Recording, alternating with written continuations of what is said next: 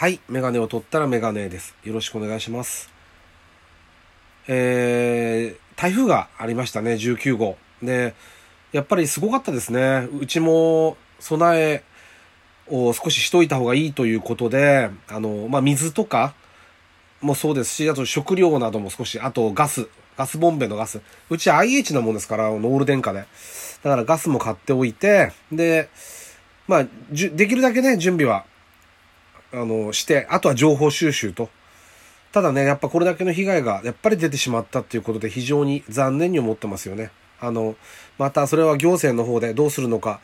きちんとかけるとこにお金をかけて、あの、我々の国民の安全を守ってもらえるようにしてもらいたいなっていうふうには思いましたね。えーっと、まだしばらく大変だと思いますけどもね、皆さんあの、まあ、いろんな形で協力ってできると思うんで、できる範囲のことで、あの、やっていきたいなっていうふうには思ってます。はい。で、あの、まあ、先週末、鈴鹿サーキットで F1 がありました。で、台風の影響で、土曜日の、えーっと、練習走行3回目と、あと、予選がなくなりまして、で、日曜日の決勝の前に予選をやるっていう、1日で予選と決勝をやるっていう形に変則でなりましたね。で、ちょっとね、鈴鹿サーキットって僕よく言ってるんですけど、鈴鹿サーキットの話をね、ちょっと、あの、まあ、簡単にですけどね、時間かけられてる中で少ししたいと思います。はい。えー第78回ですね。ラジオにメガネ始めたいと思います。よろしくお願いします。はい。えっ、と、鈴鹿サーキット、あの、まあ、レースに興味がない方も知ってると思うんですよ。鈴鹿サーキットは。で、これね、あの、ホンダが作ったサーキットです。ホンダ総一郎さんが作りたいと言ったんですよね。で、あのー日本でもこの、これだけの本格的なサーキットっていうのはテストコースとかはありましたけど、こういうのは日本初でしたよね。1962年にできたサーキットで、で、まあ、ここにできるまでね、いろいろ経緯があって、やっぱり、に、やっぱ最初にやるっていうのは、本田さんっていうのはすごい人で、その、そのよりも、もっと前に、海外でオートバイレースに出て、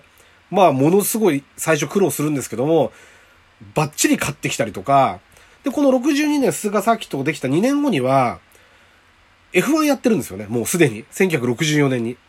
そういう人なので、本田宗一郎さんは。まあ、いわゆるそのモータースポーツっていうのものを根じ根付かせたいっていうことと、あとやっぱり技術的にこう転用できるというか、あの、なんだ、自動車技術をもっともっと上げていきたいっていう思いがあって、あの、サーキットを作ると。でね、鈴鹿、まあ、いろいろ話を調べていくといろんな話が出てくるんですけども、やっぱりね、候補地がいくつかあったらしいんですよ。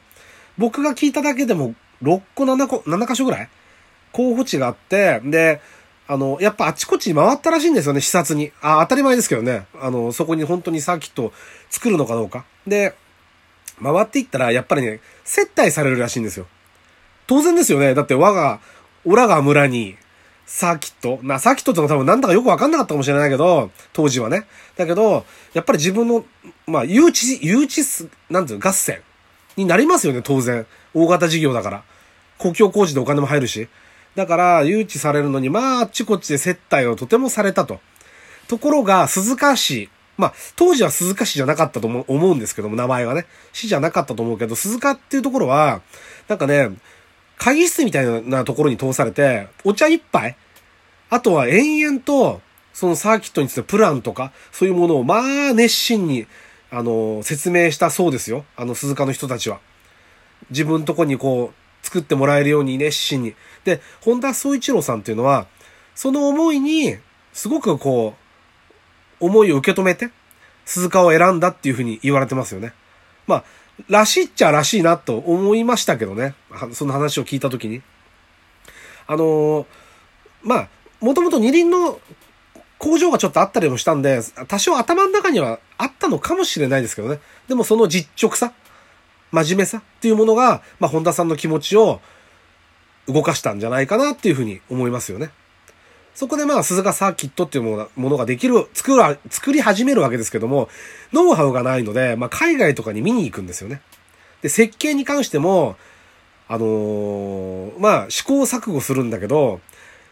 サーキットの形を見たことある方はわかると思うんですけども、鈴鹿ってちょっと調べてもらえばわかるんですけど、特殊な形してるんですよ。非常に。八の字になってるんです。立体交差があって。右と左のタイヤが同じように減るようにっていうことだったらしいんですけども、これがまたこのコースのすごい特徴で、で、まあ、このコースが設計が決まって、で、えっ、と、まず舗装からですよね。サーキット舗装ってのをしないといけないんで、普通の舗装だと剥がれちゃったりするんで、あの、特殊な舗装が必要なので、海外の、あの、サーキットを見て、とか、あとアウトバーンも行ったって言ってましたね、ドイツの高速道路。ああいうとこで舗装の研究から始めたそうですね。鈴鹿サーキット作るのに。それで、コースも何回か変更していって、今のコース。若干変更してるんですけども、ほぼできた当時のままです。あの、改修工事があって安全性を高めるためとかに、ちょっとカーブのか、あの、角度を変えたりとかはしてます。コーナーのね。あと安全装、安全装置じゃないな。安全圏、エスケープゾーンみたいなところちょっと取るようにしたりとかっていうのは、いろいろやってますよね。非常に魅力的なコースコースで、ドライバーたちにも評判がいいです。昔から。あの、自分がレーシングドライバーだということを自覚させてくれるとかいう人もいるし、こんなチャレンジングなコースは世界でもなかなかないってみんないますよね、ドライバー。あれはお世辞じゃないと思いますね、多分。こんなコースないですもんね。直線が、まずメインの直線が2箇所。えっ、ー、と、ホームストレートと裏西ストレートっていうのがあるんですけども、で、そこで1コーナーから入って、緩いこと、中速コーナーの S 字があるんですね。で、中速コーナーの S 字があって、デグナー、1、2、このヘアピンっていう低速コーナーが入るんです。で、そこからまたずっと全開区間でスプーンっていう、また中速の変速のコーナーで入っていくんですけども、あのー、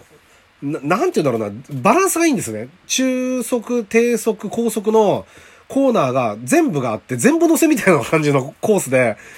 非常に魅力的ですよね。あのー、なんて言うんだろうな、ここういうコースなかなかないので、ちょっと気にして見てもらえると嬉しいですね。全長がね、5.807キロかなはい。のコースです。で、えっ、ー、と、F1 に関しては1987年から、あのー、始まりました。で、えっ、ー、と、1987年と88年だけはターボカーの時代ですね。で、87年、ポールポジションタイムが、ゲルハルト・ベルが1分40秒042っていうタイムなんですね。1分40秒042。で、これが時代が遡、遡ってじゃないな。時代がこう、今の時時代になっていくと、えー、っとですね、先日のレース、2019年の、えー、っと、レースが、1分27秒064というポールタイムでした。コースレコード。かなり速くなってるの分かりますよねこれで13秒ぐらいですか速くなってるんですよ。で、あの、ずっとこれは速くなってるわけじゃなくて、やっぱりレギュレーションが変わったりして、あの、車が速すぎるから遅くしようっていうタイヤを細くしてみたり、ダウンフォースを削ってみて、いろんなことがあって、まあ、コースのあの、なんて言うんだろう、ポールタイムとかをずっと見ていくと、あの、わかるんですけども、あの、遅くなったら速くなったりしてます。ただここ近年ちょっと速くなる傾向にあって、今1分27秒台。ちょっとね、見てて1分26秒入るんじゃないかなって思いながら見てましたけどね、そこまではいかなかったですね。でね、えっと、まあ、印象深いのは、例えば1989年は、ターボが禁止になった年で、これアイルトン・セナは1分38秒041っていうポールタイム出してるんですね。で、これが89年。で、一番この当時のピーク、90年代までのピークが1991年、ゲルハルト・ベルが1分34秒700、1分34秒、1分40秒台から始まって、数年でここまで来ちゃったんですよね。で、このタイムが、意外意外とこれ早いタイムで、この後レギュレーションの関係で抜かれなく、抜かれなくなるというか、あのー、しばらく破られません。10年レコードなんて言われましたけど、破られたのが2001年です。ミハイル・シューマッハ1分32秒484。で、この後またバーっとこう行くんですけど、またしばらく破られない時が来るんです。これがもうミハイル・シューマッハで、2006年、これポールタイムじゃないんですけど、あの、Q2 っていう予選に2つ目で出したタイム、1分28秒954っていうのがあるんですけど、これが1分28秒台。えっ、と、これがしばらく破られませんでした、やっぱり。2017年まで破られなかった記録でしたね。やっぱり10年レコード。これも言われましたけど、タイムの推移を見ていくと、レギュレーションのバランスとかがわかります。で、一つね、あの、ちょっと見てもらいたいんですけど、ぜひ。ホンダのね、多分ね、オフィシャルの YouTube であればいいんですけど、多分あると思うんですけど、ホンダで。サウンドオブホンダっていうのがあるんですよ。あの、ホンダが作った CM なんですけど、これ、アイルトン・セナが1989年に出したタイムを、コース上で、えっと、2014年のさ、えっと、CM 作品なんですけど、コース上でに、その、1989年のセナのタイムを、スピーカーをダーッとコースに鈴鹿サーキットに並べて、あと光で、自分の、あの、セナの位置を示して、再現するんです、一周、ポールタイム。あれ、すごい映像なんですよ。で、これ、あのね、確かね、カンヌかなんかで賞をもらって、日本でもね、えっとね、文化庁メディア芸術祭で大賞を取ってます。この CM。サウンドオブホンダって、アイルトンセナっていうので調べると、あの、出てくると思うんですけども、とても、ちょっとね、涙が出ちゃうんですよね、見てると。もう。あの、いろんなあの当時のこととかもそうだし、まあ、ホンダがで、当時のデータを大事に持っててくれてたってことですよね。テレメートリーっていうこういう車の情報を全部コンピューターに載せてっていうのをやり始めたのはホンダなんですよね、80年代に。だその技術のおかげで、ああいうもうね、亡くなって25年とかも経つドライバーの記録がそのまんま残ってるんです。どこでブレーキ踏んで、タンドル切って、アクセル踏んで、ギアチェンジして、もう全部の記録が残ってるんで、そのままそっくり音と光で再現できるっていう。とてもね、これ、すごい映像なんですよ。で、鈴鹿サーキットの魅力と、やっぱり、フォーミュラー1というか F1 の魅力がすごい詰まってるんですね。だから、興味がない方も、ぜひあの、とても美しい映像なので、見てもらいたいなと思いました。はい。で、今週末がツインリンクもできて MotoGP バイクの世界選手権またやるんですよね。あの、なのでちょっとまた楽しみですね。チャンピオンはもうあの、ホンダで決まっちゃいましたけど、マルケス選手ですね。6回目かな？えっと、最高峰クラスでは。チャンピオン決まっちゃいましたけど、チャンピオン決まってもやっぱり、あの、見どころがある面白いレースなので、オートバイも。あの、ぜひ見てもらいたいと思います。はい。レース楽しんでください。えー、メガネを取ったらメガネでした。ありがとうございました。